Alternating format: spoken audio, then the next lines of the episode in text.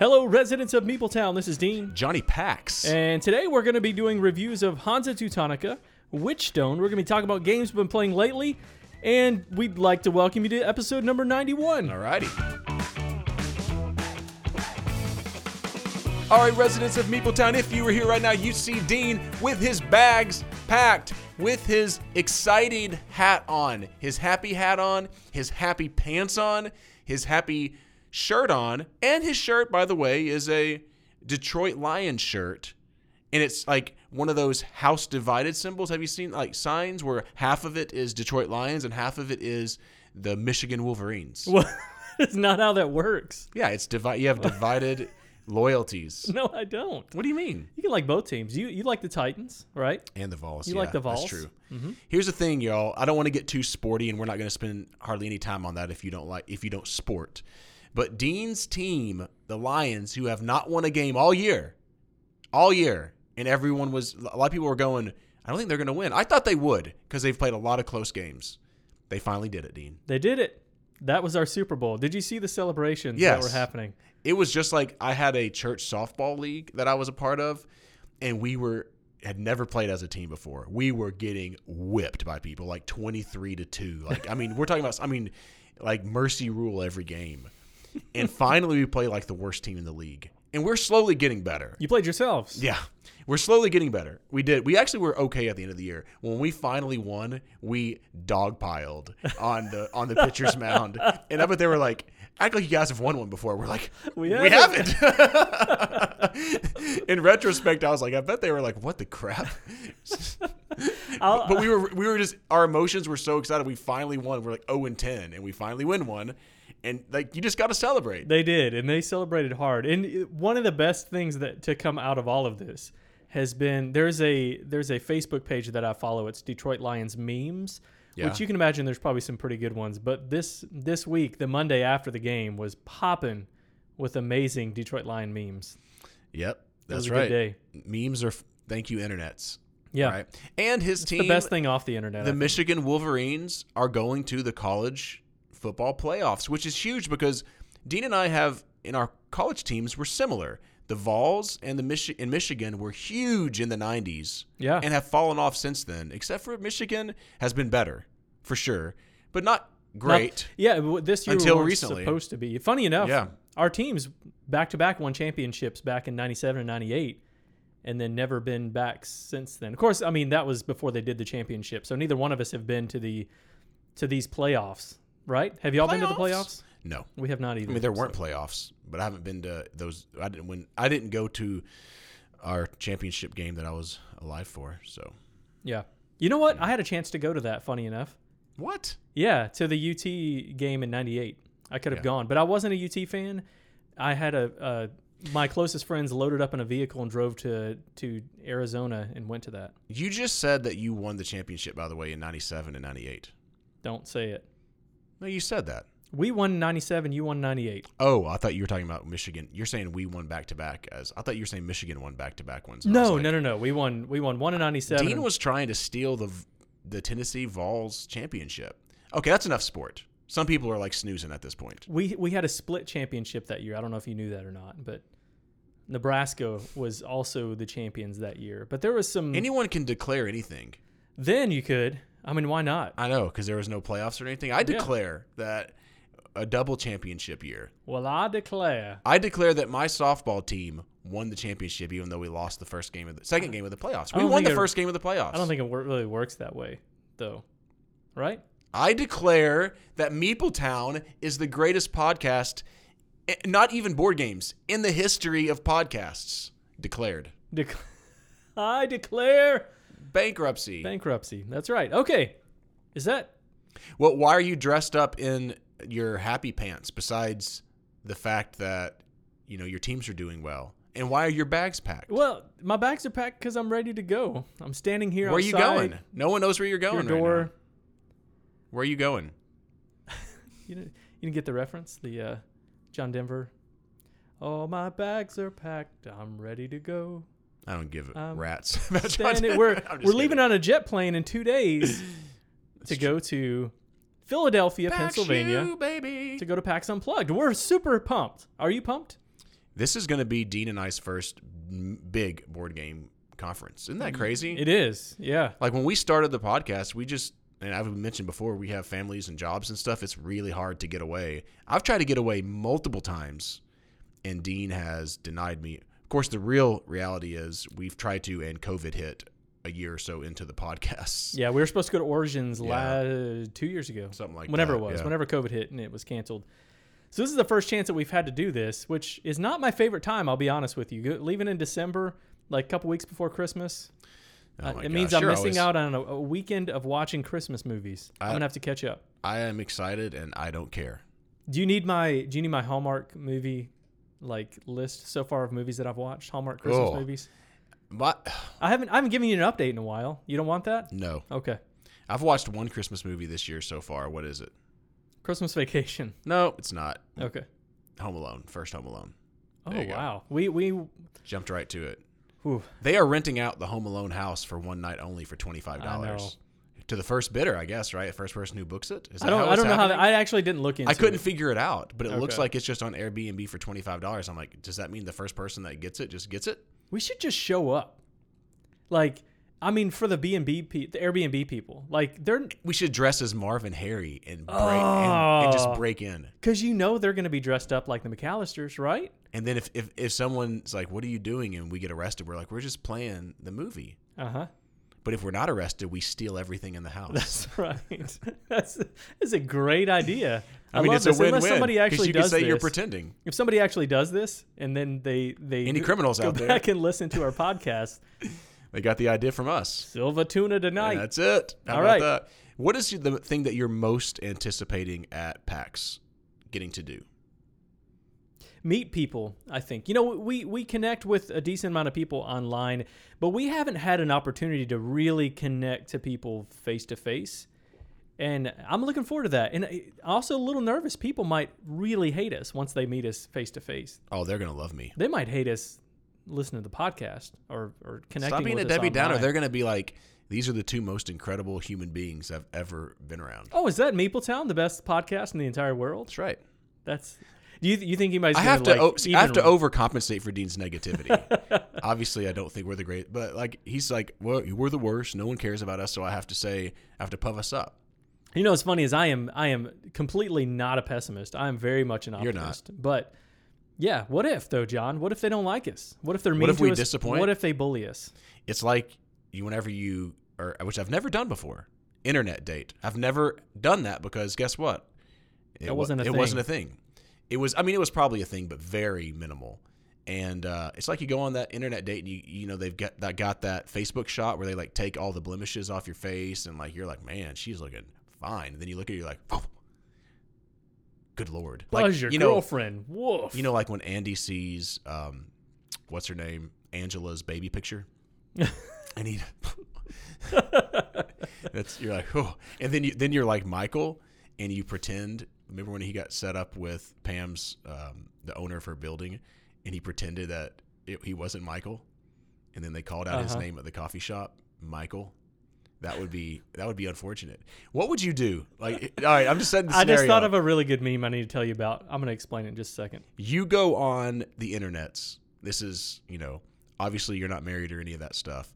Uh, you, you know, talk talking to this girl. You guys are interested in each other.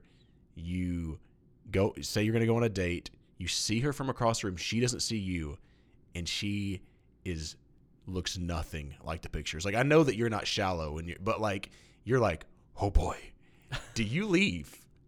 Do you are you tempted to leave and just be like, all right, I think that Serious, be that honest. may have happened to me when I was in high school on the reverse side of that. Like, somebody stood me up and my friends were like, "Are you afraid that she like saw what you actually look like cuz this was somebody I met at the mall when I was in high school?" I And think so yeah, probably. I go on with it, and I'm because maybe there's some gold there.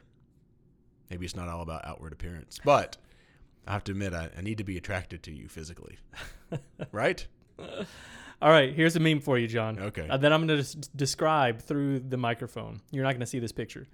But uh, so there was a story that came out for oh goodness, what's the guy? He's the the preacher at, in Houston. Oh my goodness, what is his name? Got Joel big- Osteen? Joel Osteen. Joel Osteen. Sorry. So Jeez. there was a plumber in their building that was in the walls and found bags of money. Did you see this recently? It was like this past Is it week. true? Yeah. Uh-huh. Uh Well, the internet said it, so it's got to be true. So Yeah. then the next day, somebody had posted this meme, and you know, in the office when they're they're it's Jim and Dwight and Michael are loaded up in the car going to with the mustaches Mm-hmm. Nashua. on. Yeah, they're going to Nashville and they're going to go steal. So it says me and my boys going to pretending pretending to be plumbers and going to Joel Osteen's church right now. Hey, that's a good call right I there. thought that was I thought that was really good. Hey, let's go check the walls out, baby. It's like, yeah, I know. All right. okay, so What are you excited about for for PAX? I, I'm meeting people for sure.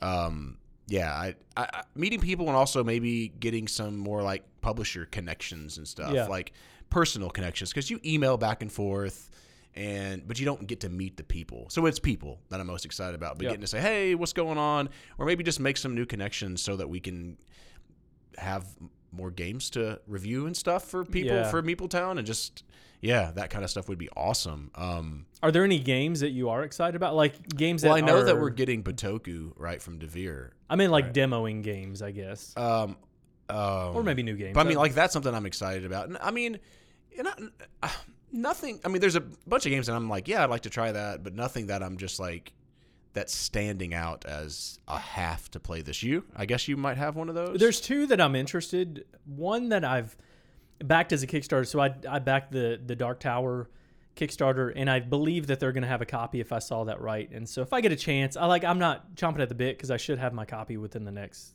you know month or two. There you go. At the latest. And then the other one is uh, Roy Kennedy's game that that he's been working on. It's a Grey Fox game called Last Light. Oh yeah, yeah, Is yeah. that right? Is that the name of it? I th- I I know what you're talking about. Whether I that's the name or not, I don't no remember. idea if that's going to be there, but that's one I've been interested in. I'd like to try that if it, if the opportunity presents itself. But we haven't really booked a lot of stuff because this is our first convention. We really just want to kind of check. We want to check things out. You know, we want to just see what's out there and like see what's the best way to connect with people and just kind of, you know, be available. I'm sure, you know, John believes we're going to have long lines of people that just want to take pictures with us. Is that that's your expectation? I will. I mean, for the best podcast, I don't know if I would be surprised, but I mean, like, I'm just being real. I'm gonna be Dean now. They're over under ten people know who we are that aren't publishers. I'm gonna say under. that come up to you. I'm gonna say oh, oh definitely under. I, I'll I'll say definitely under. okay, let's let's Because I'm we don't have definitely under any- also. Okay, We haven't had a lot of Meepletown people say, "Hey, we're gonna be there. We'd like to meet up." five over under on five five people that aren't publishers that you've never talked to before, unless they're Meepletown people from the podcast or whatever. Well, we know we're meeting up with like three people that we know. More than that, actually. Mm-hmm. No, but I'm talking. No, no, I'm not talking about that. I'm talking about Marlon Randos that are just like, hey, under Meepletown. under five. You think over? I'll probably take the under also.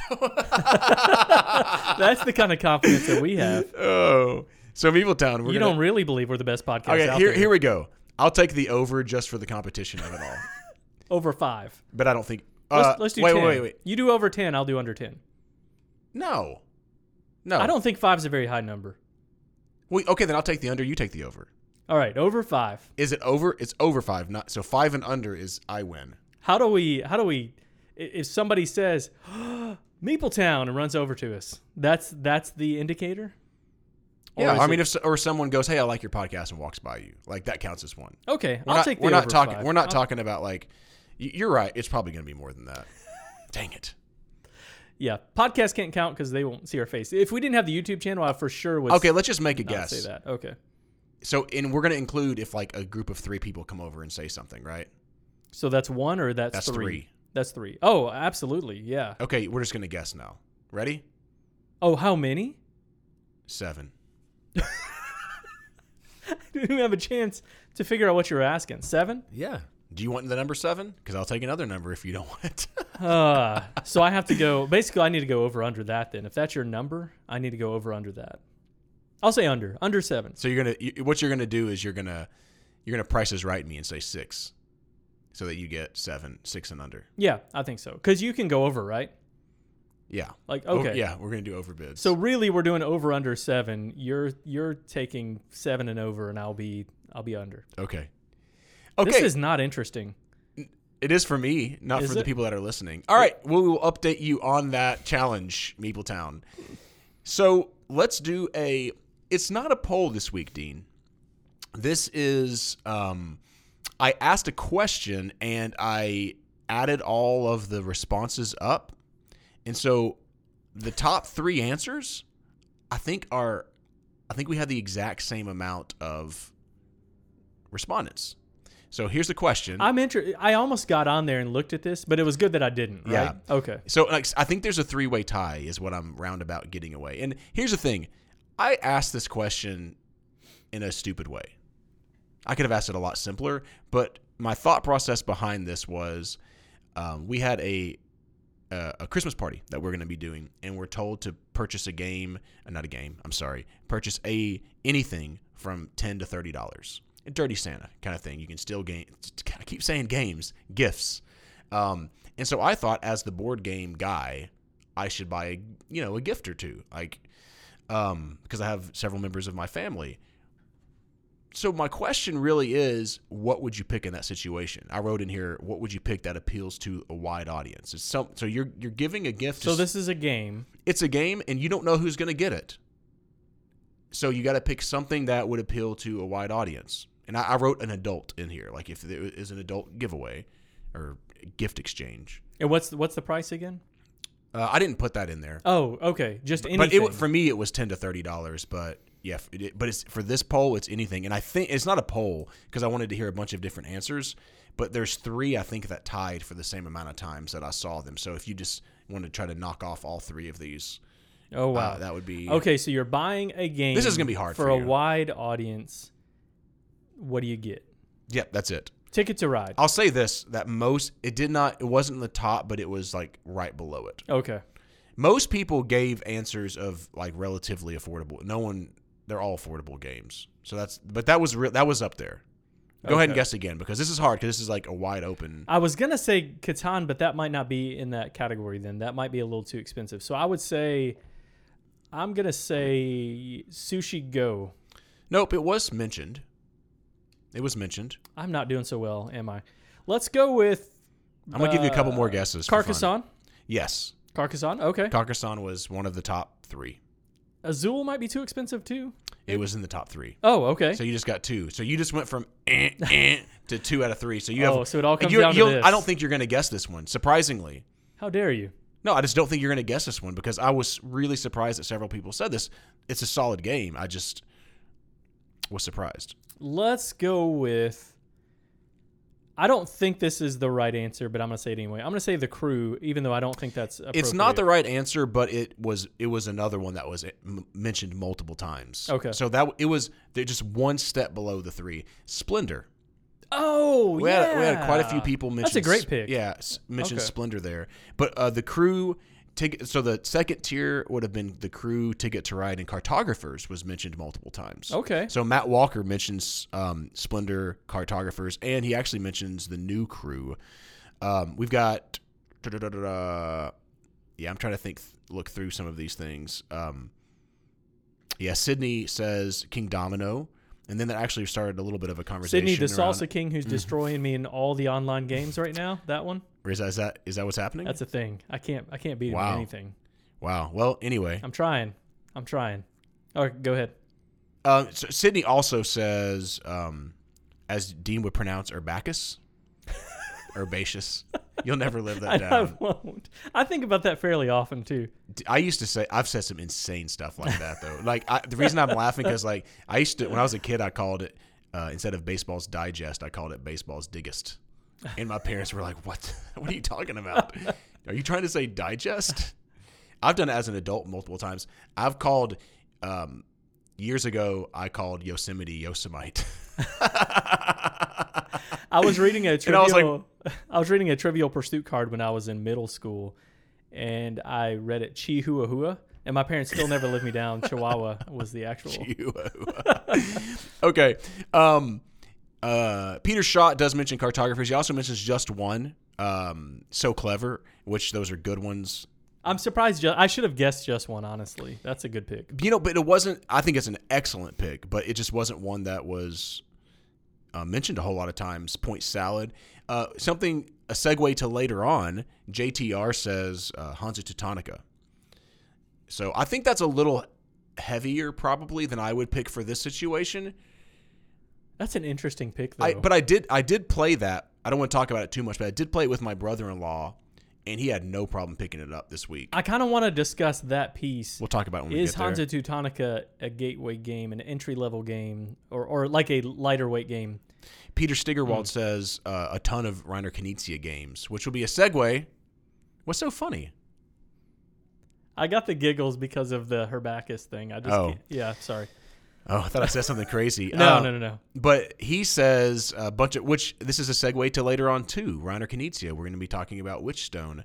Says Modern Art, Blue Lagoon, Quest for El Dorado, My City. That's a really good pick. Yeah, I, Um, I almost bought that as a gift recently, actually. Michael Davis says Pandemic, which is a, is a good pick. Mm-hmm. A Wingspan. Um, did say did say Catan actually Catan Ticket to Ride Carcassonne and stuff like that. So um, on I, I'm going to go really quick here, but on the Twitters that was that was on the BGG Guild, but on Twitters we had a couple interesting picks as well. Uh, Seven Wonders was was mentioned, but also saying it might be a little too heavy for a true gateway. Um, Azul was not mentioned, I don't think at all in the, or maybe once in the guild, and like a ton on on what you call it. That's absurd. Yeah.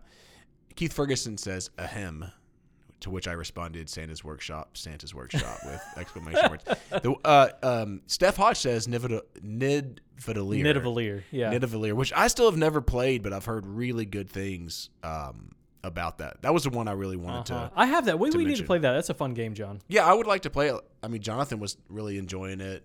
Steph has talked about Oh. how good it is. Maybe we should bring that. That would be a really good. F- to PAX. Yeah, I'd be into that. you can play that one up to maybe like six or something like that. That um, I'm I'm trying not to pack many games, but that's not a huge box, so I might consider that one. Hey, speaking of a couple things, Mm-hmm. if there's something in Meepletown, uh, you can go to you can email us at Meepletown Games. Mailed? Nope. Tell them, Dean. Meepletown Mail at gmail.com. okay. Meepletownmail at gmail.com. If you forget that or something, you can go to meepletowngames.com and fill out the contact form. If there's some specific games you'd really like for us to take a look at, tell us. Like, I can't guarantee that we're going to, but if you're like, hey, you're going to PAX U, it'd be really sweet. Hey, that was a flyer out there.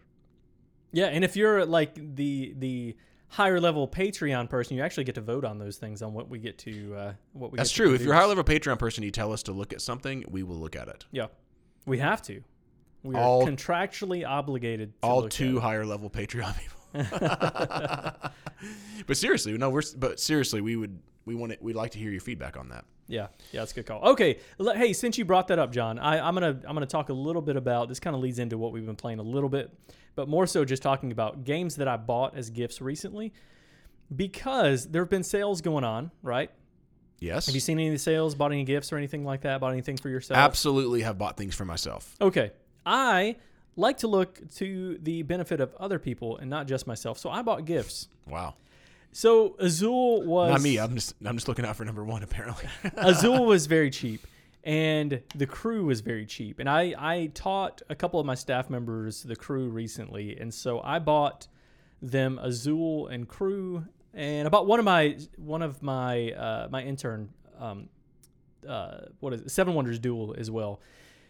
Okay, so I we we had a game day last week at my work. Just you know, it's our our, our Christmas party. We went out to get breakfast and and then Where'd you go for breakfast? Some games. We were gonna go to Monell's in Nashville. oh man, We just didn't have Heck enough yeah. time that day in particular because we had other things going on. So we we mm. went to First Watch, which is really good too. okay, It is no it's not Monell's. Waffle House even, but it's it's good. I would rather go to Waffle House than First Watch, unless I'm I just, really like First Watch, but I'm with you there. unless I'm trying to eat healthy, which I do normally. Yeah, yeah. like, First Watch is a, a- healthier breakfast place. As a pretty one much. time special off, just crazy because I never go to Waffle House. Yeah. But as a regular thing, all day long, First Watch. Anyways, continue. But Monell's, there there is nothing that beats Monell's breakfast, as far as I'm concerned. Monell's is really good. It's a um, what you call that? Uh, it's a family style family restaurant. style. I, knew, Yeah. I was gonna say family dining, but I do it family style restaurant. You're all sitting at the same tables, So Yeah, it's at an old. Well, they got several locations now in Nashville. One of them is the. it's It's at neat- an old like uh, old mansion where they used to have like a like a New Orleans restaurant. Nobody cares about that. no, here's- but it's a meat and three. We Yeah. like meat. We like our meat and threes in in the South. Yeah, their Okay. food is their food itself is really good, but their breakfast is it's so good, so good. go. It's All kind of a tradition with with our staff usually, but all right. Mm-hmm. So we came back and we played three games of Welcome to, and then we played a couple of games of Seven Wonders Architects, and then since then I've taught a couple of them Azul since they wanted to learn how to play it, and. I, I, just to be very brief, those all went really well. Welcome to was a big hit. It is not easy to teach for people that I think there was Really? seven of us total that were playing that day. I think that's right. It's it's a little bit of a tougher teach. Okay. Yeah, yeah, but I mean, you're t- you know not everyone has played a ton of games. I mean, I haven't taught it to anyone that's that game particular to anyone that hasn't played many games. It, it, the biggest part is like recognizing. Okay, so if I draw this card, if I pick this card, then I have to put this this number on this particular street with to get this bonus here. Yeah. Like there's a lot of those things that don't come super naturally, I think. But anyway, it was a big hit. Supernatural. That's right. We played Seven Wonders Architects. Is that what I said? Was the other one? Yeah, we played Seven Wonders Architects. They liked that one too. I don't think overall they liked it as much as Welcome to, but it was more approachable. You can teach Seven Wonders Architects in, I don't know, not even five minutes probably. There you go. Yep. And then Azul, they've liked Azul as well, I think. That's cool. That's Yeah. cool. I picked up, um, I mean, I've picked up several games. I'm trying to think of what was actually on sale that I picked up. Because hey, sometimes you just it just gets you going. You're like, oh, might as well pick up this. You ever get on buying streaks?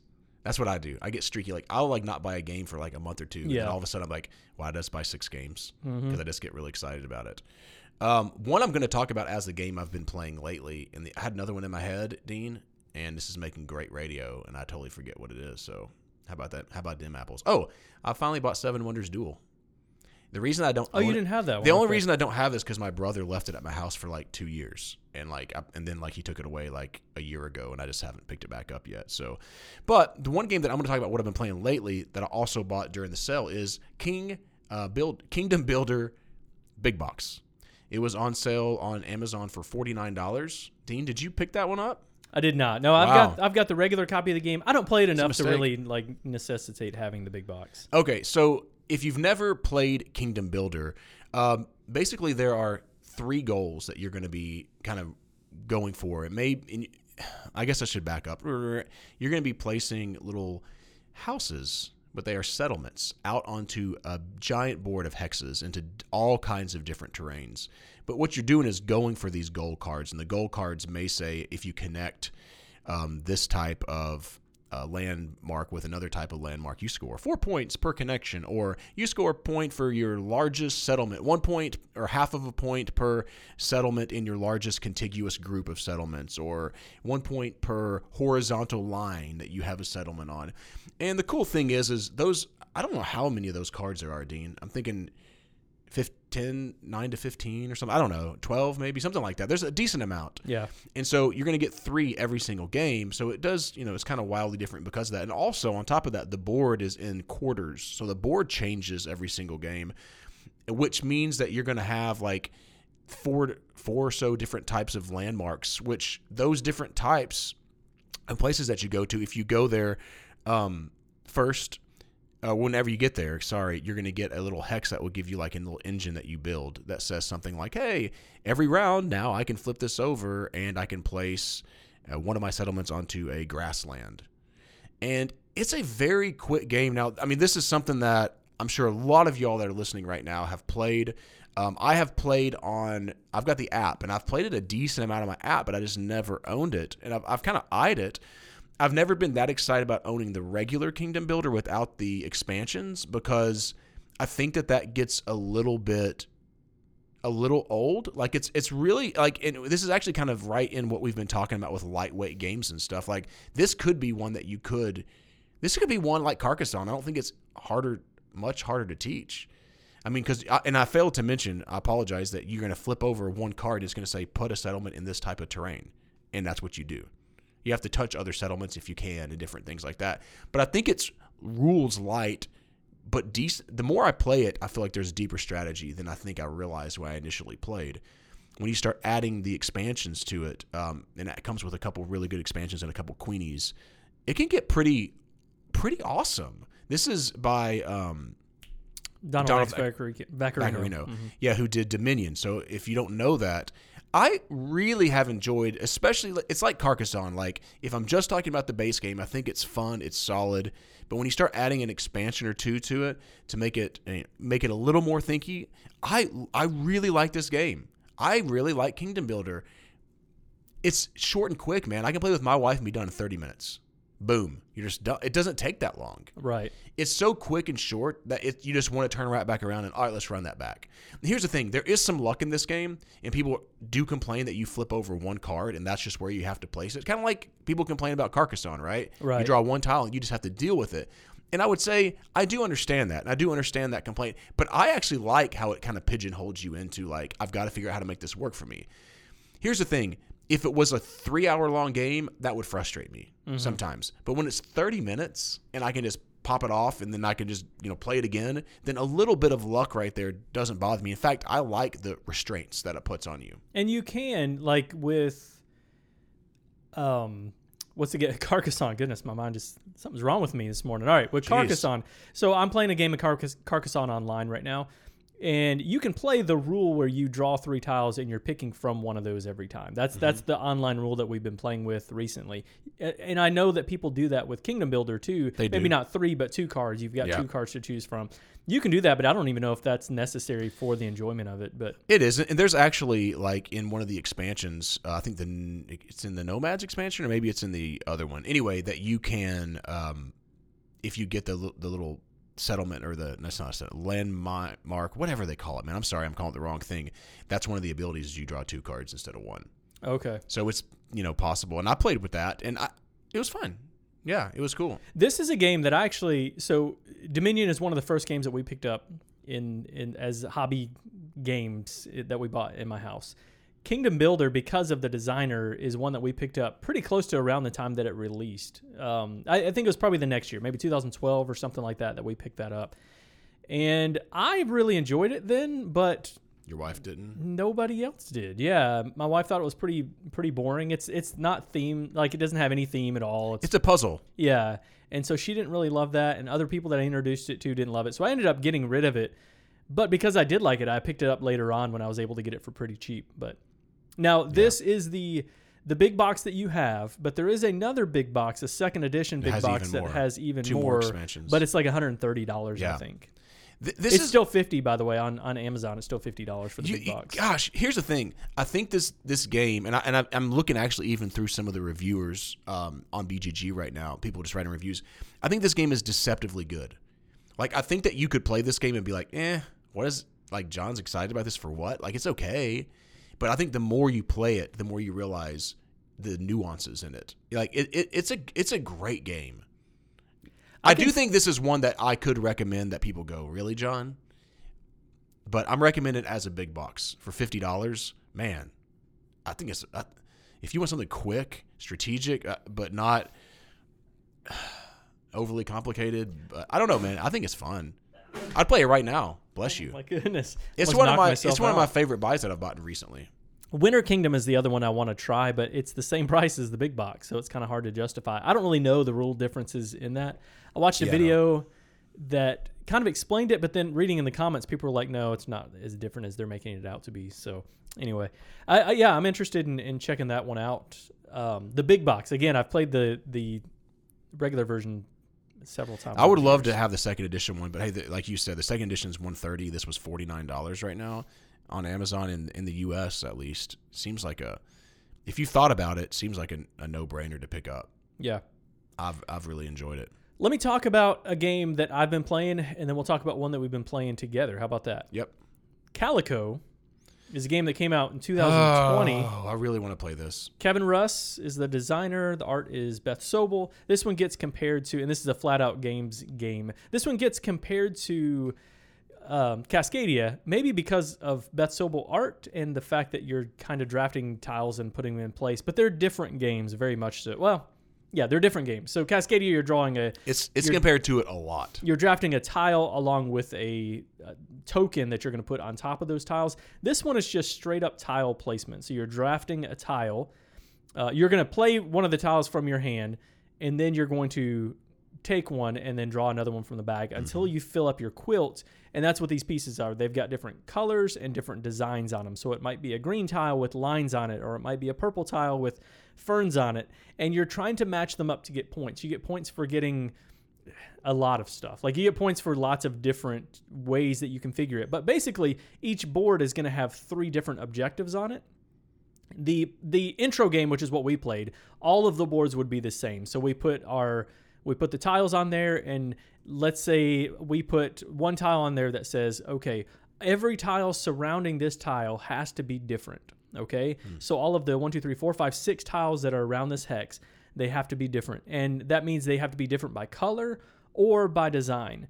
If by pattern, if they're different by both, you get the higher amount of points on that. So it's I don't remember what the points were, but it's like if you complete that one, you get eight points. But if you complete it by getting different colors and different designs, and you'll get 11 points or something along those lines. So there's three of those on there. You get points for if you have three uh, configured together that are the same color, you'll get three points and be able to put one of the color tokens on there. And then there's also three public objectives that you're looking at. And if you complete those, you'll get uh, various points. They're, they're different ones. And you Do take you a race? token Do you race to those, or you just anyone can do that? Anyone can do those. Yeah, you're going to get the same amount of points for for completing those. And this was fun. It, it- here's the problem though. So I played this with my wife. We played it two player. We had some friends that were coming over Saturday night that are not big, really gamers at all. I don't know if they've really played many hobby games at all. So the wife was watching us finish up the game, and she was like, "Oh, this seems kind of cool," and she figured it out like what we were doing as we were finishing up the game. But then they were coming over to play games, and so we taught them Cascadia, and that was the winner of the night for sure. From my wife, who had never played Cascadia before, and and them as well. The other. it was Cascadia was a big big hit, and I agree. Cascadia for me is the better game. Did you buy Cascadia? Uh, no, it was gifted to me from my Secret Santa. Oh, because you didn't yeah. tell me about that. Because I Sorry, remember I forgot about that. You, meant, you were talking about buying it. Yep. It was gifted to me by my Secret Santa, so I was able to play that actually multiple times now. And but Calico, the game that we're talking about, is is fun. It is very puzzly, and it's it's very much a thinky one. But so is Cascadia. So Mm-hmm. Yeah. yeah. So, So- this is good.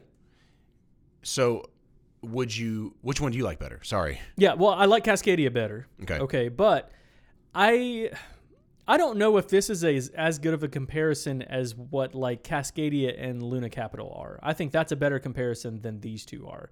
Okay. Although this, I get the comparison. I mean, you're drafting tiles and putting them on your board, and then getting points based on what's Yeah. you know what's out there. So obviously there's a, a, a big comparison, but they're still pretty different animals. I think.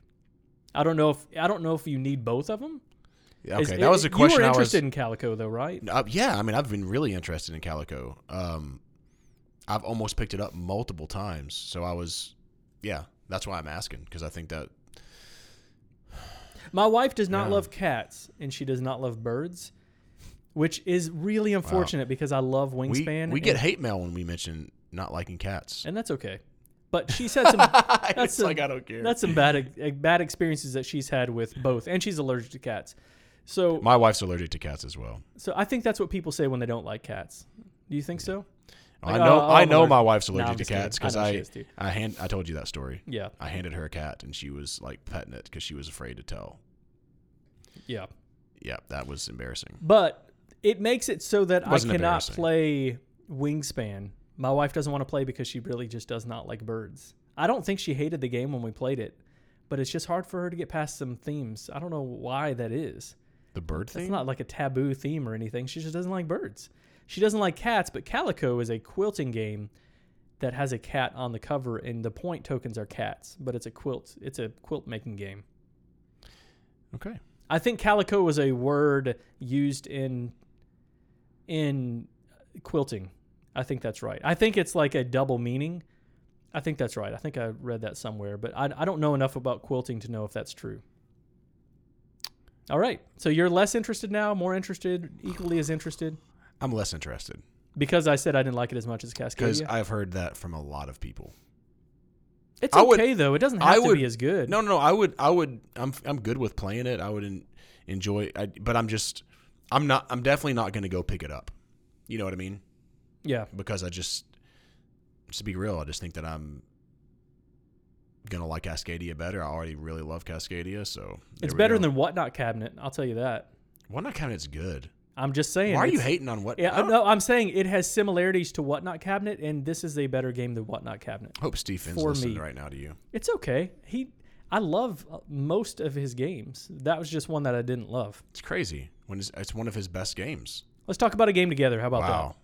that? A game where we're we're cooperating to build up a kingdom. We are committing ourselves one to another Yep. Because it's called what? Oath Chronicles of Empire and Exile. This is not a cooperative game. I have a question to ask you. Dan. Okay. Can I get down on my knee and ask for your oath to submit loyalty to me and Meepletown for the rest of till death do us part?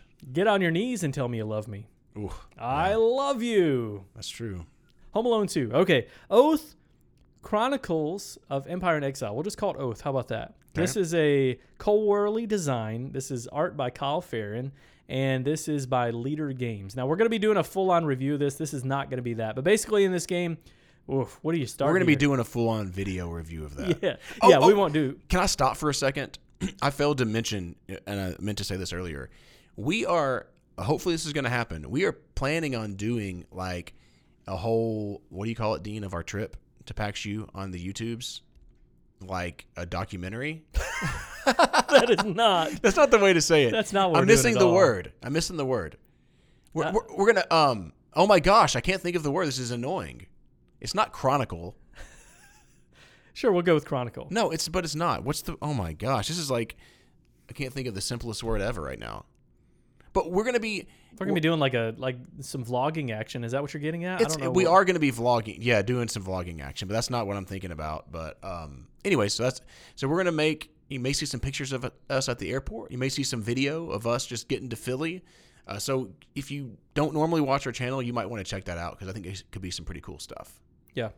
Well, kind of some things what we've we're excited about that we learned that day, who we met, some Maybe some of the Philadelphia Eagles. Maybe hanging out with Slay. That's There you go. There we go. Well, there it is. All right. Okay, Okay. I just want to make mention of that so people could be on the lookout for that if they want to be. All right, but okay, in this talk through, I'm not going to be at all giving like high level explanations of any of the stuff going on in this game. But basically, you're trying to control territories in this game, and you are trying to be the Oath Keeper, and that can change from game to game. The basic game is just like you have to control the basic, the, the most Yeah. territories, and if you do that, you're going to be as you, the game gets later and later in the game, you're going to be getting to a point where you have a chance to win the game. If you're the Oath Keeper and you are the what's that person called again? Can't Chancellor. remember. The Chancellor. If you're the Chancellor, then you can roll a die and just win the game, right? Just win the game if you roll a certain number at the end of the game. But there's card plays to be able to get favor tokens, which are kind of like money. You can get secrets, which are also kind of like money.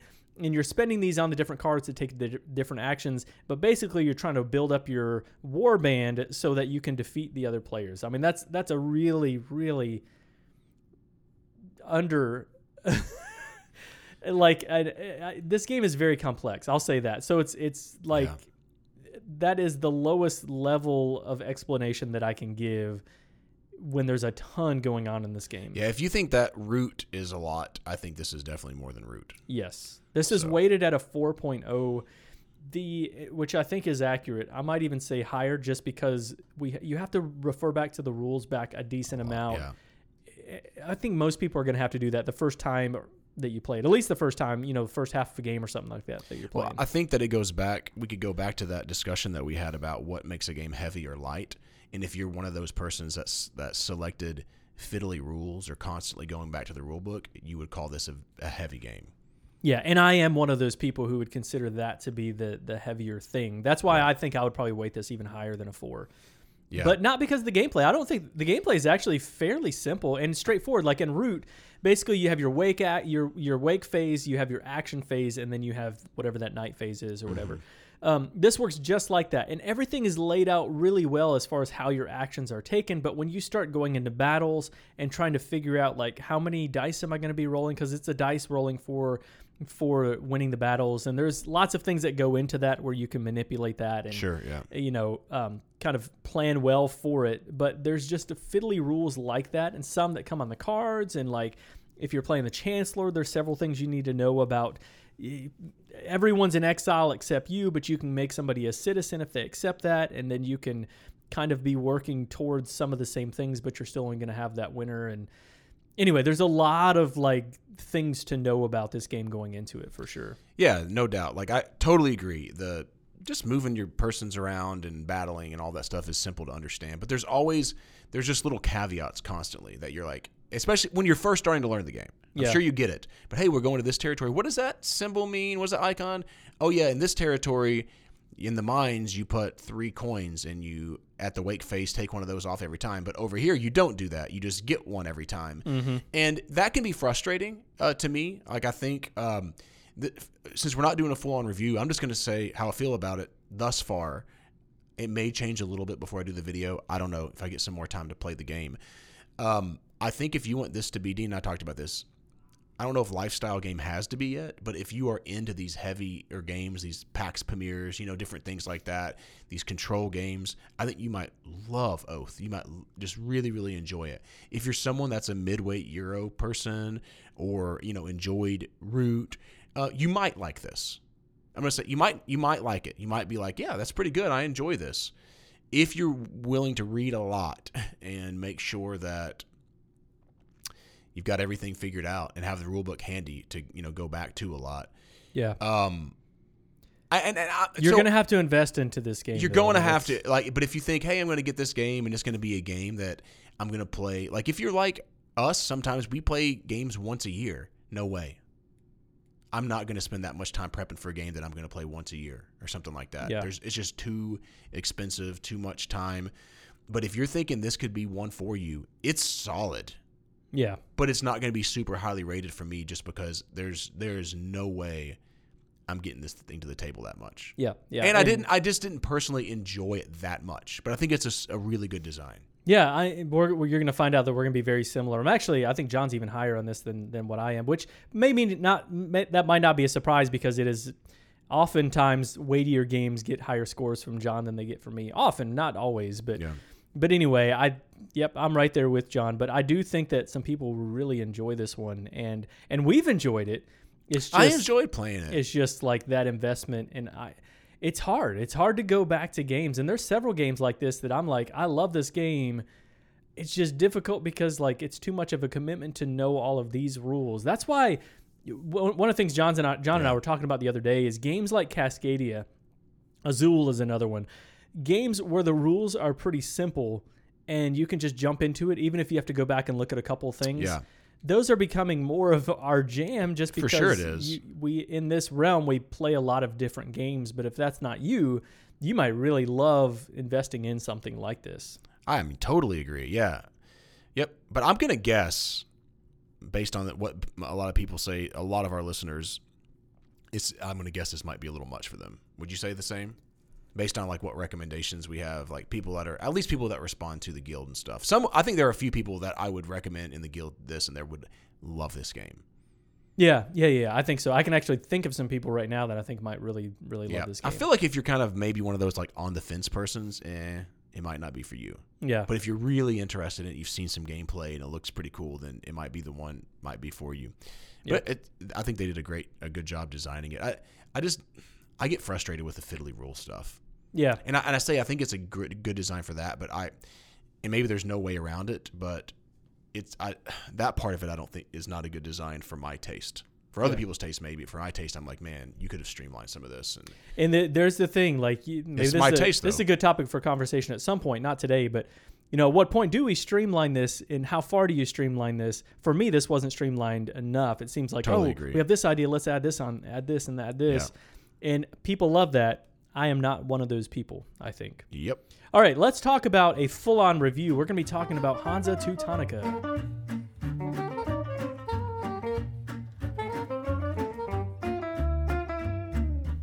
Welcome to the Meepletown Museum, where games from yesteryear are brought back into the light. Discover games that are at least two years old you may have missed in the hustle and bustle of the cult of the new. Now let's open the vaults to the days of yore where these treasures are no longer forgotten.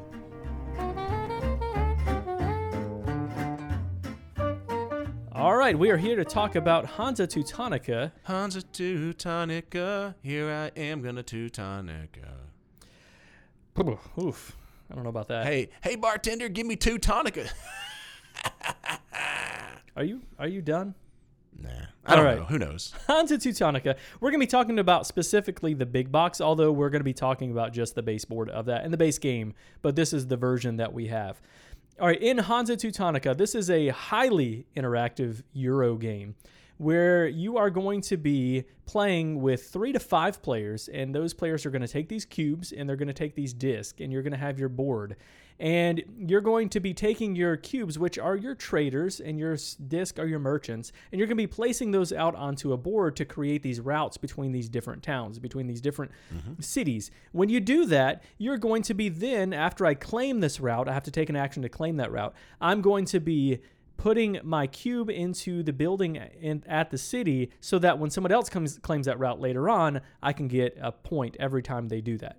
However, if you're at different spots where you don't want to claim the points like that, you might say, I want to claim this action.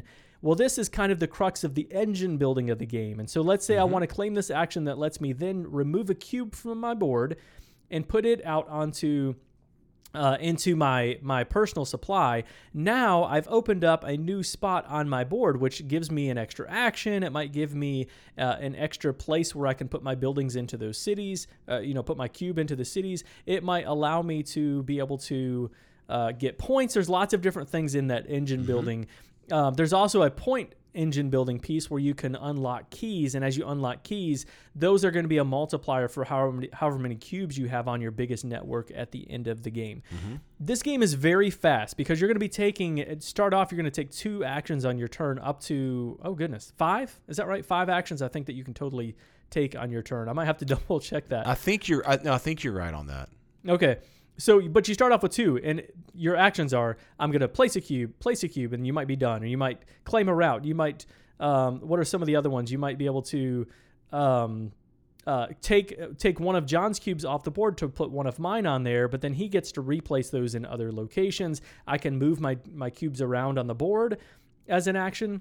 And that's it. At the end of the game, the game trigger the game end triggers whenever somebody's going to get 20 points or all of the the disc on the board, not the disc as in your merchants that you've been placing, but these little like bonuses that you can get along the way. Once all those are gone, or I'm missing the other end game condition. It's it's slipping me right now what that what that last end game condition is. It'll come to me while we get to talking about this game. But that's it. Then you're going to score up your points based on uh, the end game scoring. There's lots of different end game scoring things that are going to happen based on the cubes that you have out on the board, and that is going to be the winner and the end of the game. Which which end games did you say again? the the 20 points first one to reach Yes. 20 points the the those like little bonus objective things are gone those right. discs that you get That's it, isn't it? no there's three Okay. i don't even have the game here with me so I'm gonna have to Apparently, those are the only way we've ended the game. let's go ahead and start So- talking about the art and components unless there's anything else you I love add. the I love the art. I think it's beautiful. In fact, it, now this is like a definitely a Euro style art design, right? this is dennis lohausen in the big box version that we're talking about I've heard two polarizing sides. I've heard people look at it. Uh, not board gaming, I think, said, "What if?" Like I saw an Instagram post where like, "What a fun game in a boring that looks boring." My brother-in-law, on the other hand, who played the other night, said, "This is a gorgeous game." Like he's like, "I just love the feels that I've on the board that I'm looking at right now," Yeah. and I would agree with him. I love DennisLohausen does a great job. It has these Euro vibes, but it has this kind of it's like a new school Euro vibe. Do you, do you know what I'm talking about, Dean? Like almost like it has vibes of. oh the um, 10th city is built and that's not necessarily on all of the boards i don't think but on I the thought you base said the tenth city. no 10 20 more points Oh, 20 The po- 10 oh, oh, yeah, then- yeah, yeah. I knew that. Okay. Sorry. I, when you said 20 more points, I pictured those The uh, city the cities in my mind whenever you're saying that. But it to me it has vibes of um, Orleans kind of and stuff like that on the board. Yeah And, uh-huh, and yeah I love uh-huh. it. Like I really like it. I, I would say the board I like better than the box cover personally. I actually I like the box cover. I like it, but I, I really like the board. Yeah, I mean, yeah. It's beigey. I'm just telling everyone out there. It's beigey and stuff, but good for looking at bright cubes on it. Now, again, we are talking about the big box. Both are Dennis Lohausen.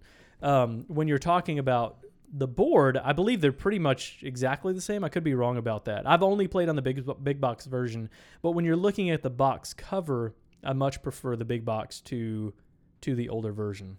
It's maybe what you might expect, like an old Kalis type box. You know, like the old box cover for Kalis. A little that, bit. that style. A little bit, yeah. So I'm I'm good with it. I mean, the components besides that are wooden pieces. There was a interesting Twitter poll about do you prefer wood or plastic. That I thought that was a really smart question. Most people preferred wood. in I do too. poll. Yeah. Um, and it was a lot of people talking about saving the earth.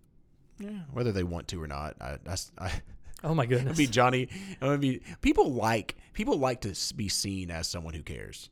oh my goodness. I just mean, I'm telling you. Listen, I've been in uh, volunteer opportunities. I've ran, I run a help run a nonprofit, and maybe I just maybe I've got a little cynical. But people love to post on Facebook that they're you know, their banner or whatever, and then they don't want to do jack duty to actually change. Oh my it. goodness. wow. All right. What does that have to do with Hansu Yeah. Teutonicus? How do what- we get to that? The real again? question is. oh, people I- I- people want to say that they, oh yeah, plastic, you know. And now I agree, like hundred percent would for multiple reasons. And now I guess I could. People might be like, you don't care about the earth, though. You're saying I do actually care about that, but also just like the wooden pieces better. I, I don't know this for sure. I have to imagine some of the coating on those cubes as well as like the box even and like even the cardboard like are there are there microplastics in all of that it's not just straight up paper which by the way you're still destroying trees in that but it's better than plastic Destroying but, trees is no problem. I mean, I'm I, sorry. I can get on a. but are there It depends on what type of tree it is and where it's at. in that i don't know i Am don't gonna know Start I a don't, a whole environmental thing. I doubt it's just straight up I don't know. like wood I don't know. right okay Let me say that again so it's clear. Depending on where you're doing the trees, there's some that yeah, there are places you don't want to, but there are places where it's plentiful to replant the trees and to regrow the trees. In fact, there's too many of them. I've had conversations with forestry people. Just FYI, you may disagree with me, but oh boy I want to give my ex- explanation of what Mm-hmm. I what I mean by that. But there, there's there's plentiful paper and stuff like that if you do it the right way. Yep. I, I want to look into this outside of. I, I want to see that like the plastic used in even these type There of you games. go. Anyway, Wow, I we might keep, be We wrong. keep getting a little bit sidetracked, don't we? yes. All right. So in this game, we've already explained it. What What are some things that you like about this game, John? Yeah. Okay. So the the thing that stands out for me the most, and I'll preface it with this: Dean said, "John, this is going to be in your top 50. You are going to absolutely love this game." I Dean said doesn't top fifty, say that a but I'm actually considering. I was considering more like top twenty. Yeah. Like I, I, I thought you would love this. he was just hyping it, hyping it up. El Grande style loving this game. Yeah, yeah, yeah. So what I do like about it is it's the tactical decisions that you're constantly making and the dif- the the the balance between so when I finish a route I can either choose to on certain in certain villages choose to lift a cube off of my board which gives me more powerful actions later on, right? Whether that's I'm going to get more income because I take a cube off the board, I'm going to get some more actions because I take a cube off the board, or do I put the cube in the town because from then on, unless someone ends up putting more in that particular town than me, from then on, I'm going to score a point every single time anybody finishes the route. And when the game ends at 20 points, now you may end up scoring 70, 80, 90 points in this game by the time you're done with it. But a point matters. And hey, I could go here and maybe I'll score seven, eight, ten points over the course of the game because of that. That's significant.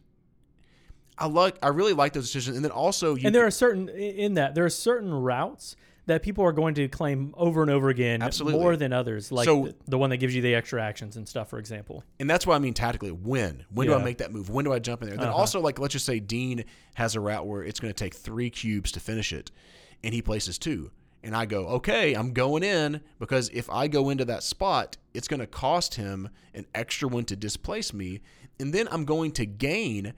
I'm going to, the cube that gets displaced is still going to, I'm going to then move it to another road that's touching that road, and I'm going to gain one out of the general supply of my own. So like it's cool, but then Dean's tactically going, well, maybe I just sit here for a minute and let John sweat it out and like let this cube just stay here. Of course, then I could use an action to move it to another spot. And maybe he thinks I'm just going to wait until he moves it because I don't want to waste an extra cube. All that is is is very fun and my those are my favorite parts of the game. Yeah, yeah. There's there's a lot that I really love about this game.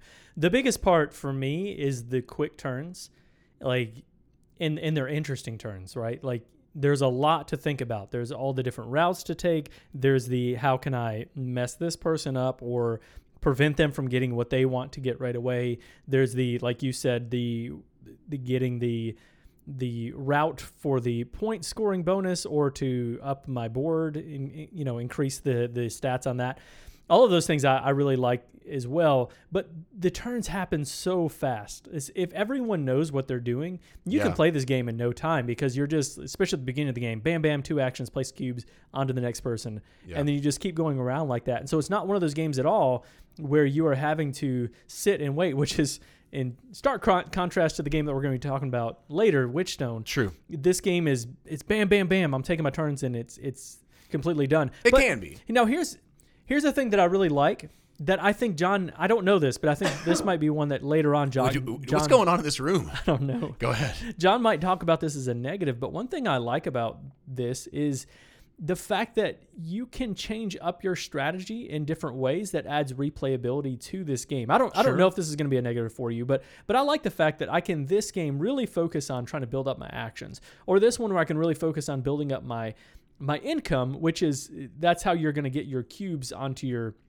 like into your personal supply. There's a general supply and personal supply. If you take the income action, you move those cubes over to your personal supply, and as you increase your income, you can move more and more up to.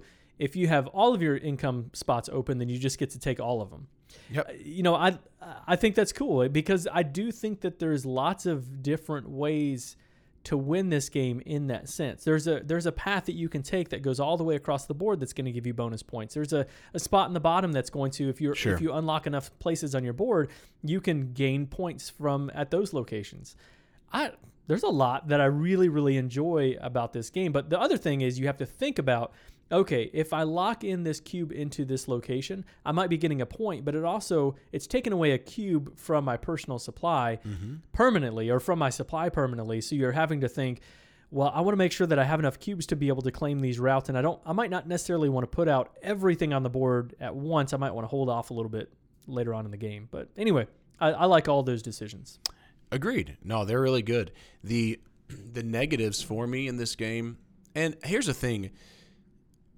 I, I'm not sure what to give this as a score. I'm get when I get to it because it's one of those games that He's got a he's got a hat over here with a few scores in it. He's just I might be. su- out. You might be surprised. What I'm what I'm wrestling with is, it feels like one of those games that I'm gonna like more and more that I play it. Like I I was I liked it the first time. I liked it more the second time.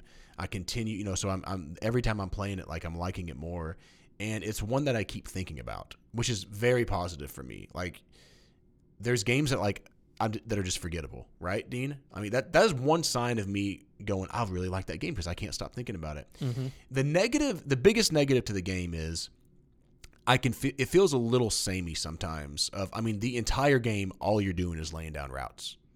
All you're doing is laying cubes on a route every single time. That's what you're doing. I mean, you're taking income to be able to do that, to laying it down or moving it. So you complete a route, then the route gets wiped out. Maybe you take a cube off your board. It can get kind of slow moving sometimes too at the beginning. Um, you pl- Slow moving. I, I think I'm just saying like you feel like you're doing a lot and not accomplishing a ton sometimes at the beginning, depending on how Oh, fast I- you I like you move it. Okay. You move one Your turns are fast, but you might not be exactly. But Okay. but then you're like you you you're seven or eight turns into it, and you're like, man, I've got like three cubes on the board. I've got a few off my thing, and I feel like I feel like I'm more turns into it. I should be doing more. That doesn't super bother me, but like it's just you feel like I just there's a samey feeling to doing the same thing over and over and over and over the entire game. It's not a big knock. That's a it's a little knock for the game for me. But hey, I told Dean before this, Teotihuacan was an eight out of ten for me, and now it's a top five game. So I think this is gonna. I'm gonna give my final. I'm gonna give my rating. I'm gonna actually give. wait, wait, wait, hold on, hold on though. Let me let me say something Tell- before you do say that. your 'Cause negatives. I, I want. Well, this isn't. I don't have a lot of negatives. Everyone, if you've listened to us for a long time, this was a top 50 game for me. So there's not going to be a surprise if you remember that that my score is going to be high. But I wanted to say something real fast. You you mentioned the that that replayability. You're doing the same thing over and over again. So much of this game depends on the player interaction. that well, And and you, that was going to be what I was going to go into. Go ahead. okay, but, I, but So that, perfect. Let's- that, let's that talk really about does that. add Let's talk about that. yeah. everything. And I don't I don't even think this is a game where it's like you have to play with a specific type of person. You might have to tell them, "Hey, look, you're going to have to take my spots. You're going to have to block me at times." But the thing that makes this game so brilliant, I think, is that anytime you're blocking somebody, you're you're hurting them, yes, potentially. But if they go to take that spot back, they're helping you. There's so much positive player interaction in this game. We talk about that a lot. Like I don't want to hurt somebody just for the sake of hurting them and then Sure. you know but in this game if you're hurting somebody you're out you're actually helping yourself. And if they then remove that cube then they're helping you. And that's going to happen back and forth throughout the game. And none of it feels mean at all because of that positive player interaction. That's a huge probably the biggest my favorite thing about this game. I, would, I would, I would disagree in the sense that I think some people are going to feel like some of that's mean. yeah? I, I think so. When I was playing with my wife the other night and stuff, like here's the thing: you, you, you have to do it.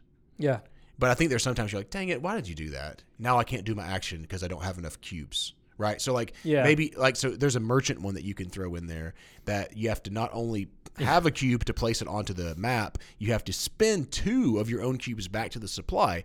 And so if you had two cubes and you were ready to do that, and then Dean goes in and throws that in there, you're like, Are you serious? Now I've got to take an income action to get another one and then I placed them on the board, but I wanted to do something else. I don't care at all. Like I'm at the point I don't I don't give a rat's about things being feeling mean. I like it. Unless there's just one little thing in a game mean for mean's sake. And some there's a few games that I have like why is that there? Um someone's hollering in the background here if you hear that. But but but I, I totally that is my and I think I said before my favorite part is the, ta- the is is the tactical part and the player interaction. yeah uh-huh I'm finding myself more and more and more drawn to high player interaction euros. Uh, the the solo mode kind of stuff I'm getting less excited about just because I'm I feel like you can at some point on a lot of those kind of figure the puzzle out a little bit. You know what I mean? So uh, because of that, it's just I I, I really like that. So do you meet give my score now? Yeah, go I- for it. I'm gonna eight and a half out of ten. I'm just Oh, gonna, okay, I'm gonna pull the trigger on the eight and a half on this one. I was really wrestling with eight out of ten, um, but the reason I'm giving it the bump is that I've just I keep thinking about it, and I would love to play it right now. I mean, it's also fast, as Dean said, relatively fast. yeah I think three players with a newbie was about an hour for us the other night. Yeah. Yeah, and I you can even drop that down lower. If everyone is really on it and playing and, and kind of thinking about their turns, if you're really focused on the game, you can you can shave that off even more, I Yeah. think. I okay, I love this game. It says 45 to 90 minutes on there and I, that's that's about right. I, I told John that we should be able to play a game in about 40 45 minutes, but I was assuming that everyone knew how to play and they didn't. So Sure. I I love this game. I, I you know when I think about games where I'm like, okay, if I could build a collection and I'm like, I have to have ten games. Uh oh, he's going he's going serious right now. well, this now. isn't this isn't a top ten game for me, but this would be one that I would be like, okay, this is super approachable. I do think this is weighted at a two point eight seven. I think that this is lighter than that. It feels lighter than that to me. This is a very approachable game. I think this can be used as a gateway game, honestly, or a Oh, I, I you know, mean, in, in an intro game if you're not like if you don't know a lot of hobby games i think this is one that you can introduce people to I agree. and it's probably has been in the past this has probably been used a lot to introduce people to games in the past i'm guessing I, I'm going to Yep. give this one a nine for all those things. I, Yeah. I love this game. I, I've I even said when I did the top 50, I could see this one rising. This one actually was slightly below Tawantinsuyu when we did the list. I, I think I'd prefer this game to Tawantinsuyu at, at different occasions, but it, I mean, it's nothing like that. I'm just saying, like, that's one of the ones that it was close to in the list. This, maybe like El Grande, it rose up to like almost a top 10 game. I could see Hansa Teutonica doing that too. I, because every time I play it, I'm like, oh yeah, that's that's why I like this game so much. It's it's fantastic. So anyway, that actually gets it. This is not a new game, but that's going to get a Meeple Town seal, Seal. Mhm. from us. It's the first seal in a while. maybe the first one maybe not the first one this year but Yeah. maybe i don't know it's been a long time so anyway that's a an eight and a half from john that's a nine for me hansa teutonica let's talk about witchstone Let me say this before we move on. Is that okay, Dean? Like i mean it has to be the reason I want to is because a lot of players out there are like me, and there's only, and I wish I could talk about this more, but this is a Dean mentioned earlier, a three to five player game, is what they say on the new big box. The old version does have a two player variant. I haven't played it. I've heard it's solid, but I just want to say that as we close out, so that people know if you're if you, it's only two players. Hopefully, I'll play that two player variant soon, and I'll come back on Meepletown and share like what I how I feel about it. But I just wanted to say that before people got excited, went and bought it. Went, oh shoot, I didn't realize it was three to five because most play games now are two player plus. Actually, a lot of them are one player plus at this point. Yep. I think this is probably based on just my conjecture. I, have I've not played it too. I'm guessing it's going to be better at higher player I think it is, but I do think I got to go back. But I think the variant you kind of play a third like you get to move the other player's piece. Like there's a third player there, but when it gets dis it gets moved, then you get to pick where it gets moved and stuff. So that could actually be more interesting than I thought originally. At first, I would think there's no way a two player game of this would make sense too much. I'll just have to try it. But In my you, experience, if you're I've- able to move pieces around and stuff, it might be okay. Yeah, in my experience, I really the board. By the way, it has different sides for the amount of people on it. So a three-player game is totally fine, but I I really like a higher player count myself. But it's it's still great at three because the board is is smaller. Yep. So that is it.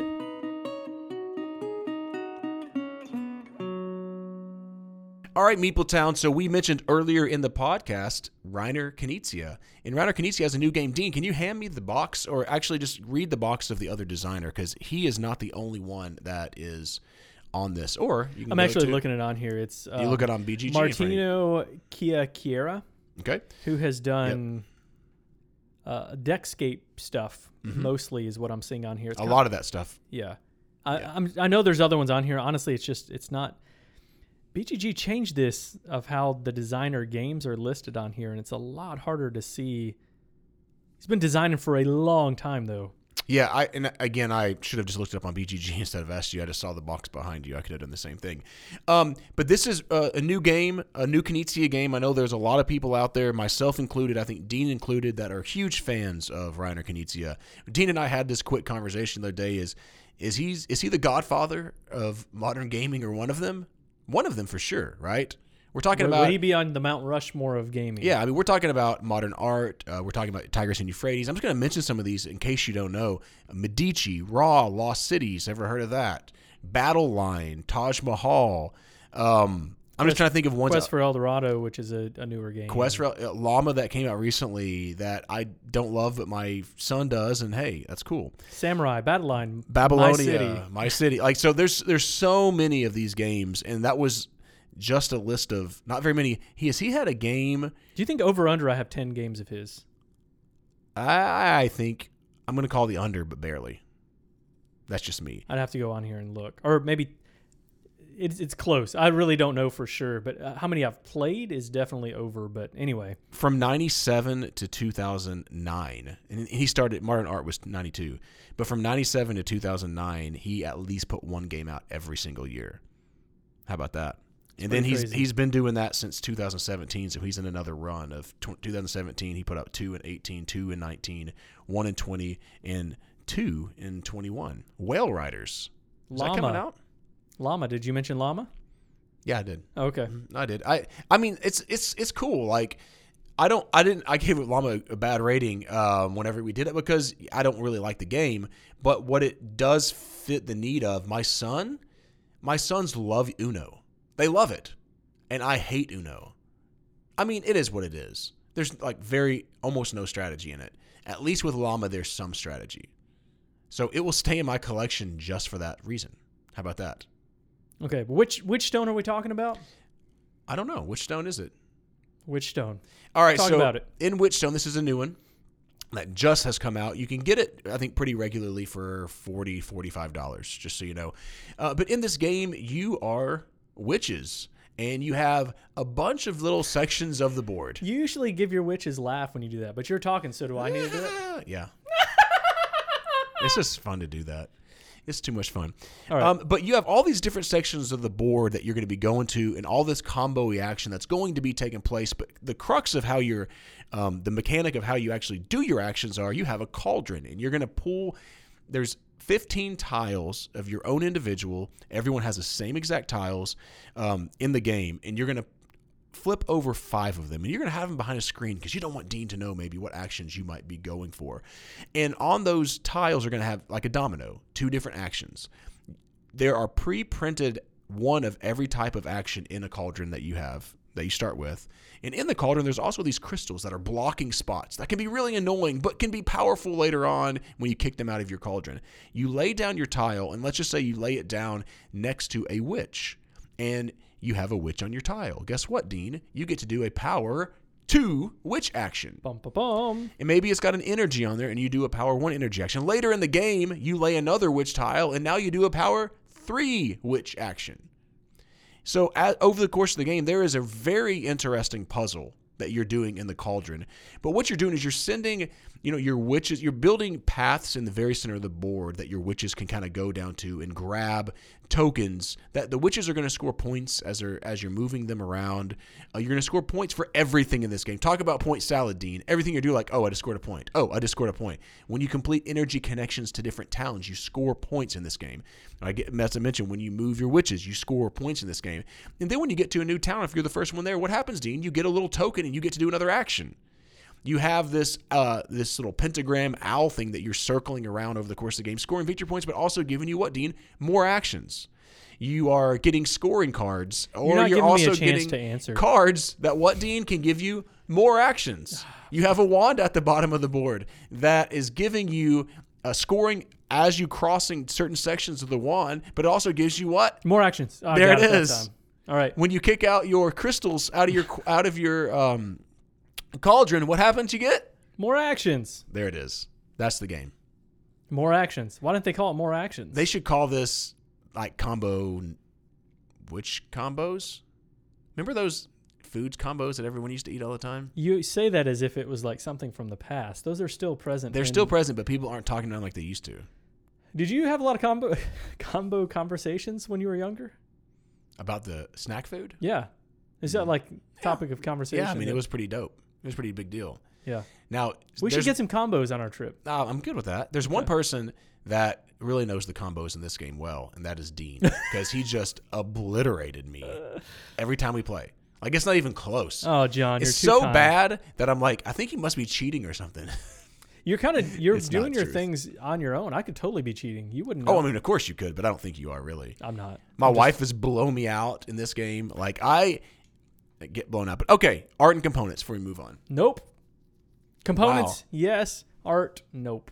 Sorry, just not a win for me. Okay. Ac- across the board, I'll say that. I don't. I don't care for the art at all. Wow. I just don't. I'm sorry. I know that's terrible, isn't it? I like this artist too because the artist has done a ton of really good stuff. But like, to call, do you want to know which ones I'm talking about?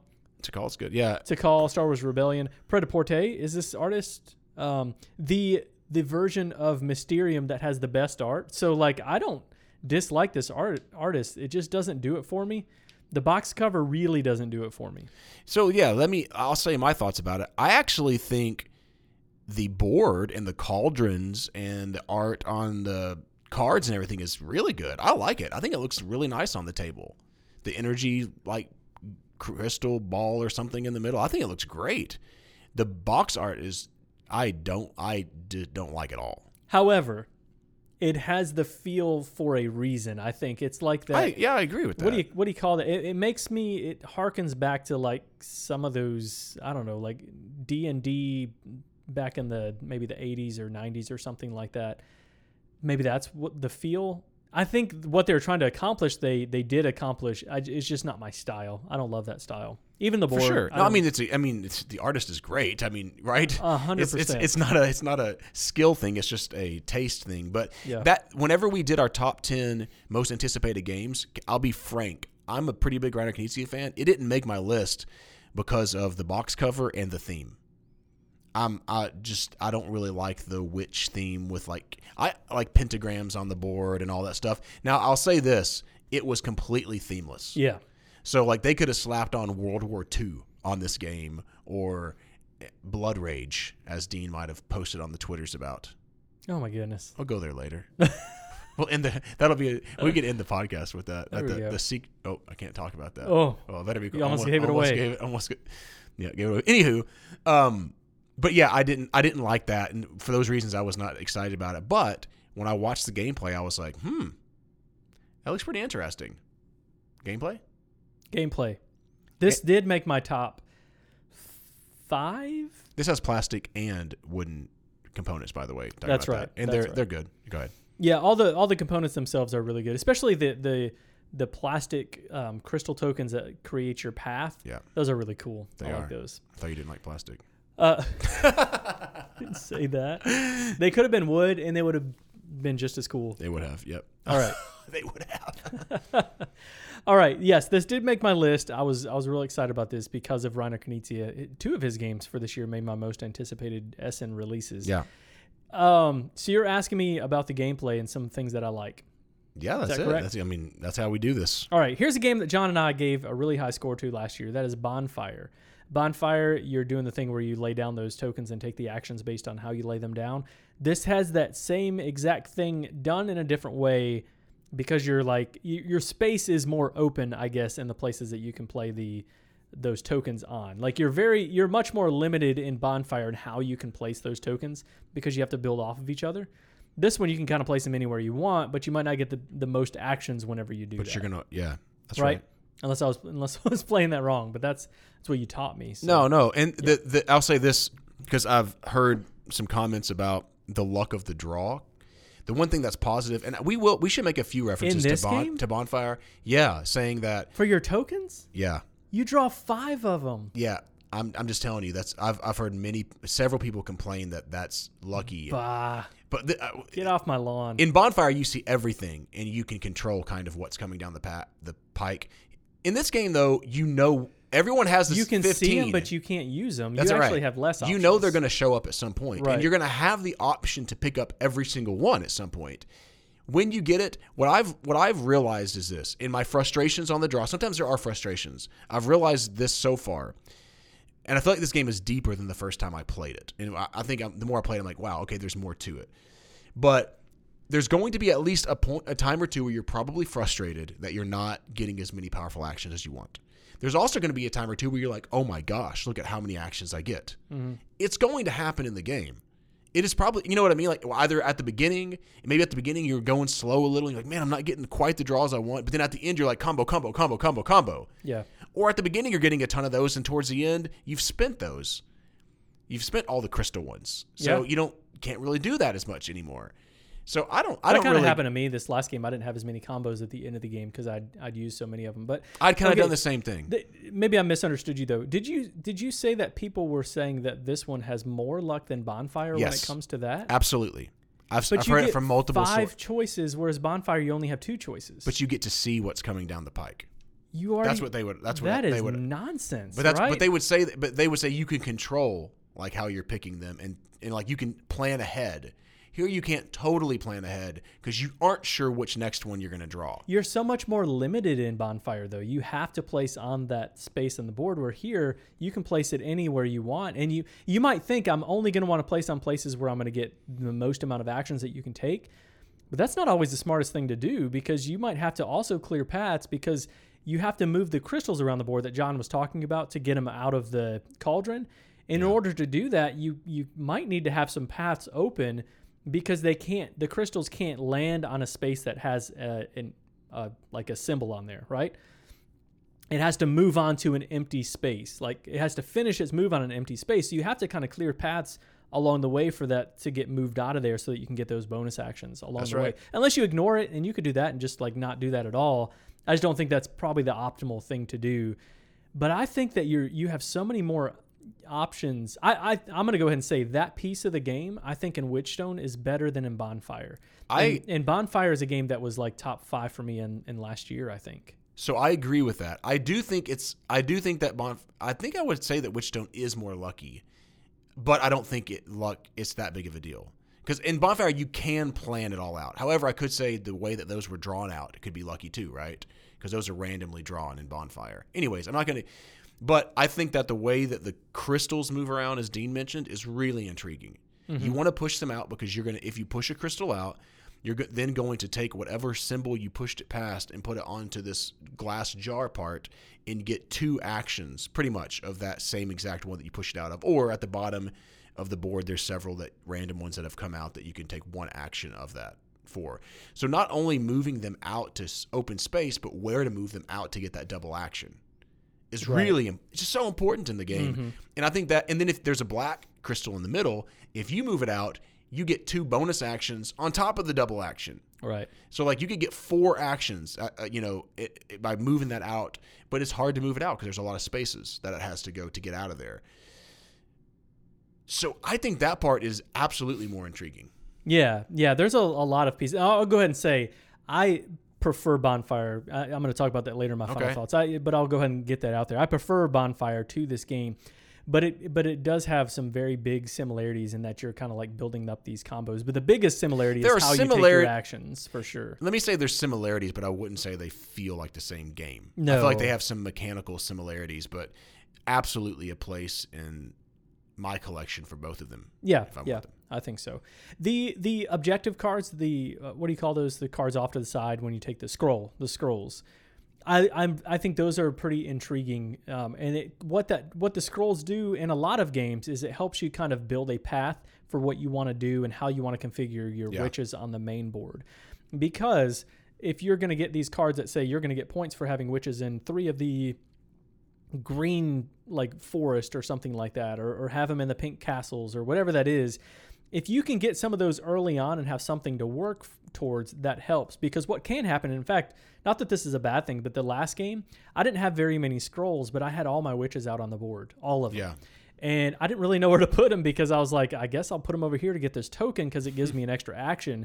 But as far as like placement for getting points at the end of the game, it, Yeah. it just wasn't there. And so when I contrast, I'll contrast these last two games that I played. The one game I had seven of those scroll cards that I had completed, That was crazy amount. almost completed all of them, and the other one I, I had completed enough to get five points instead of the the, mo- the max of seven yeah. but I was able to get a ton of those, and then that helped me figure out where I was going to put my witches.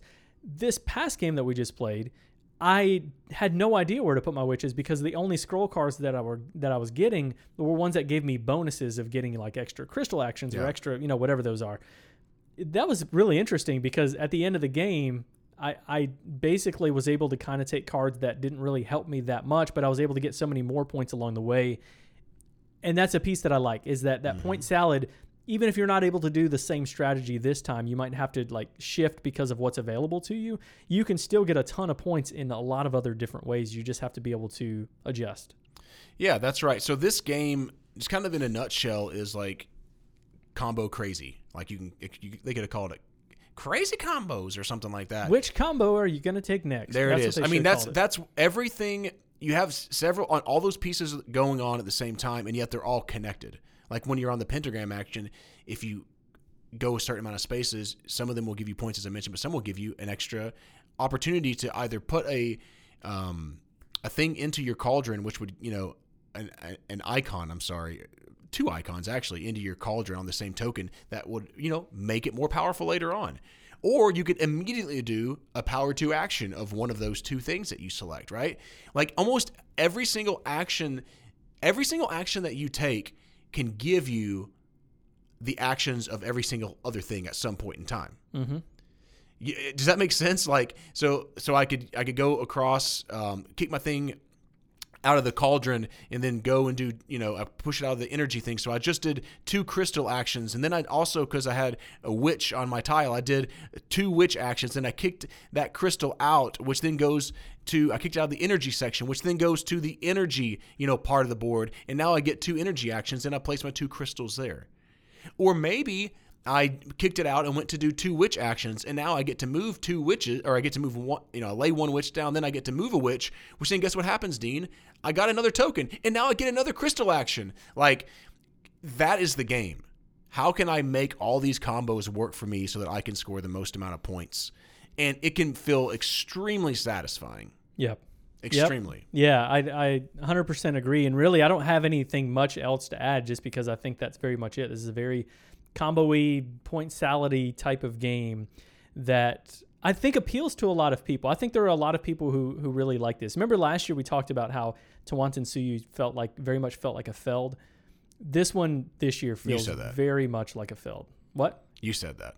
I said that. That was a brilliant thing that I said last year. Yeah, I mean, This one also feels very much like a Feld. I would even say more so. This feels like a Feld. This could have very Oh, been a fo- it could have very easily been a follow up design to Bonfire. I mean, honestly, they, I feel like they played that yeah. closely. And th- again, they're not the same game at all, No. but they but they play uh, similarly enough that it could be like, oh, I had this game that spawned off of this one, and I feel like maybe there was some potential influence there, which is a good thing. That's good about the hobby. Yep. So it's this this game also. Are you going to say something else? I'm sorry. No, I, I think I'm ready for my final thoughts. I think. Okay. Let me just also mention that I think on BGG it's weighted at 2.7, which I would agree with that. Don't you or no? You think it's a little higher than that?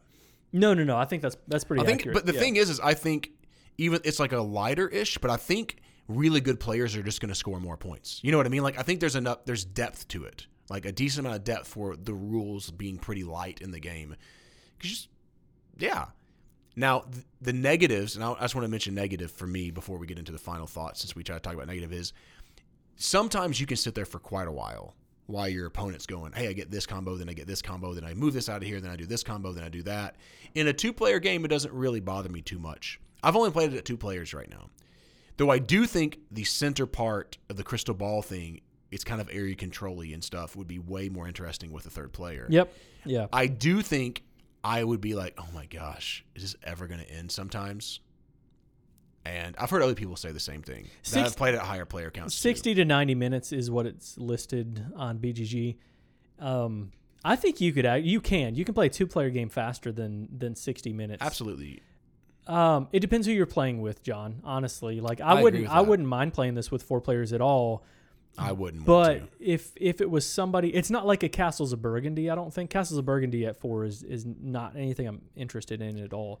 This one I would be more interested in if it were people that were playing fast that knew the game. Only that. Because, I mean, think about it, Dean. How many times were there whenever you or I sat there for probably five to 10 minutes occasionally? I wouldn't Not say a ten lot. minutes. Not ten. Not minutes. 10 minutes? No. Uh. uh Okay. No. I, I would say right. this last game we played, I I think we played our our turns really fast. Honestly, like I didn't have a ton of like crazy combos Yeah. in one turn.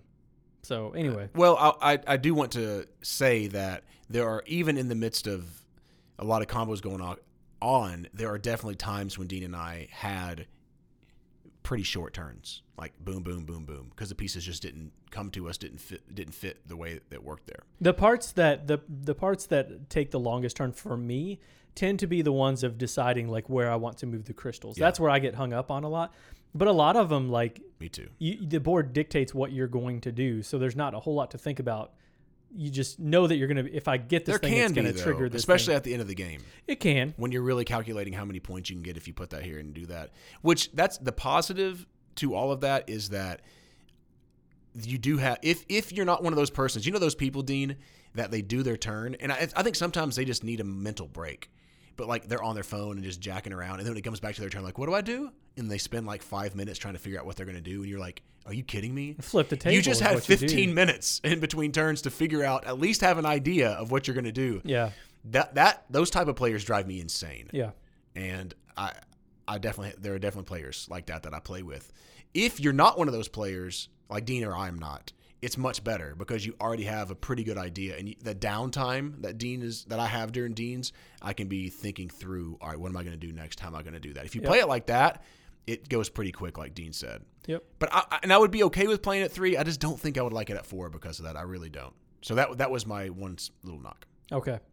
All right, I am ready for final thoughts. I want to hear yours first, though. I'm sorry, I don't often ask this. I, I think okay. I'm, I'm pretty solid in the score, oh, but shoot. I, I just I'm interested to see what you're going to say. So are you saying that my score is going to potentially move your score one way or the other? no, I don't think so. Okay. Um, No, I mean no. The answer is no. It's not going to. I didn't think it would. I was just kidding. But I really like this game. Uh, the combo action is just satisfying. Then my favorite part of the game is the cauldron and the because like you have if you like puzzles and this is me if you like puzzles and you like combo this is the game for you. This is a if you want something that's a little. I'm not saying it's light, but not like there's certain people that like those types of games that want to play three plus weighted games into the fours and like really heavy. This is not ultra heavy duty at all by any stretch. It's medium. T- it's not medium light, but it's on. It's definitely not on the heavier end of medium. It's on this flat medium to lighter end. Agreed? Sure. Okay. Um, That was a huge explanation for that. I'm just telling you. But if you're if you're into that, this is a really good game. This game is. And I, there's plenty of other games I'm going to play this year. This is maybe not my favorite of the year, but easily at the moment in my top ten games of the year so far. Um, probably top five at the moment right now. I'm going to give it eight out of ten. oh wow. Okay. So I, I and and I thought about giving it eight and a half. It might be one of those. I will also say that it has. I've liked it more and more. I've played it. The first time I've played it, I told I was like, told my wife, this is like a seven and a half. It's cool, whatever. But the more I play it, and the more I play it against people who are good, like Dean, I'm I'm recognizing the nuances and even the tactical nature of when should I go ahead? Should I go ahead and do a less powerful action to take the lead on the wand? Because if I and we didn't mention this, but if you're the first player to hit a certain place on the wand, you get double the action instead of just one of the actions. Or is it even is that really worth it? Maybe it's not really worth it at that point in time. Um, but all that all that say, yeah, it's a great it's a great game. I man, if you like combos and puzzles, I think you should check it out. Especially if you like Knizia. It's a very solid game. it's it's interesting you say you recognize the nuances more and more that you play, but you you don't take advantage of it because you're I, I lose. terrible. I lose. I, I think. Let me see. I might have lost by no. I think I'm gonna see. I, I lost by less last time than the first time we played. Yeah, that's true. I think you cheated. Why, while you're time. looking that up, no, I did not cheat. I did not. I just had a ton of objective cards and got a lot. No, of I was closest. scoring. Oh wait, hold up a second. I beat my wife the first time in this game. Oh, Never there mind. you go. Okay. Oh, sorry. Okay, I have one. One once. All right, so I am really similar to John on this one. I I needed to play it. Uh, I needed to play it again to kind of see where I was. This one's borderline for me. It's a borderline eight and eight and a half. I'm sticking with an eight because when I'm comparing it to other games of that I've rated this year, I gave Cascadia an eight, which again said that was like borderline eight, eight and a half, somewhere around there. I don't know if I like this better than that. They're totally different games, so it's hard to really compare like Yeah. apples and oranges in that sense. But but I'll, I'll stick with an eight in this one because I really like it. I just don't know if it jumps up quite there to elite level. Again, it, it's really similar to Bonfire. I prefer Bonfire, but here's the thing: like I can't play Bonfire with everybody. I feel like this is more approachable in the weight sense. You know what I mean? Like I think this is a more approachable game and the difficulty to to understand it than than a game like Bonfire. But I like this one a lot. Eight is still really a, a high score. I can imagine that's probably in my top ten as well. And as, Should we get- switch our Meepletown Seals to eight plus? we never said what they were, John. This is secret behind the scenes Oh. stuff. So This is. I, I, let's give it one. What? You can't just give it one. No, it is not going to get a Meepletown Dang seal. it. But unless we change it, we'll, if we change somewhere down the road, last year we would have given out a lot more. This year I, we haven't given out like any, and so even on Hansa even on Cascade. Cascadia, Luna Capital didn't even get one. Right? Like there's some great games you're out right. there, but they're not like elite level games to get that that status. You like this better or Luna Capital? Luna Capital. I probably do too. Yeah, I like Luna Capital better. I like Cascadia better. I'm trying to think of some of the other ones that I may have rated higher too, but but I still think that this one's probably going to be in the top 10. So that's an 8 from both of us. We both really enjoy this puzzly combo-y action game. John, that's going to do it for the episode. Tell people how they can get in touch with us. If you're enjoying our channel, we would love for you to subscribe to our channel if you'd like to support what we're doing. We talked about Patreons earlier. You can go to patreon.com slash Meepletown. We're at Meepletown Games on Facebook, Instagram, and Twitter, and we're Board Game Geek Go 3407. Thanks for coming down to Meepletown.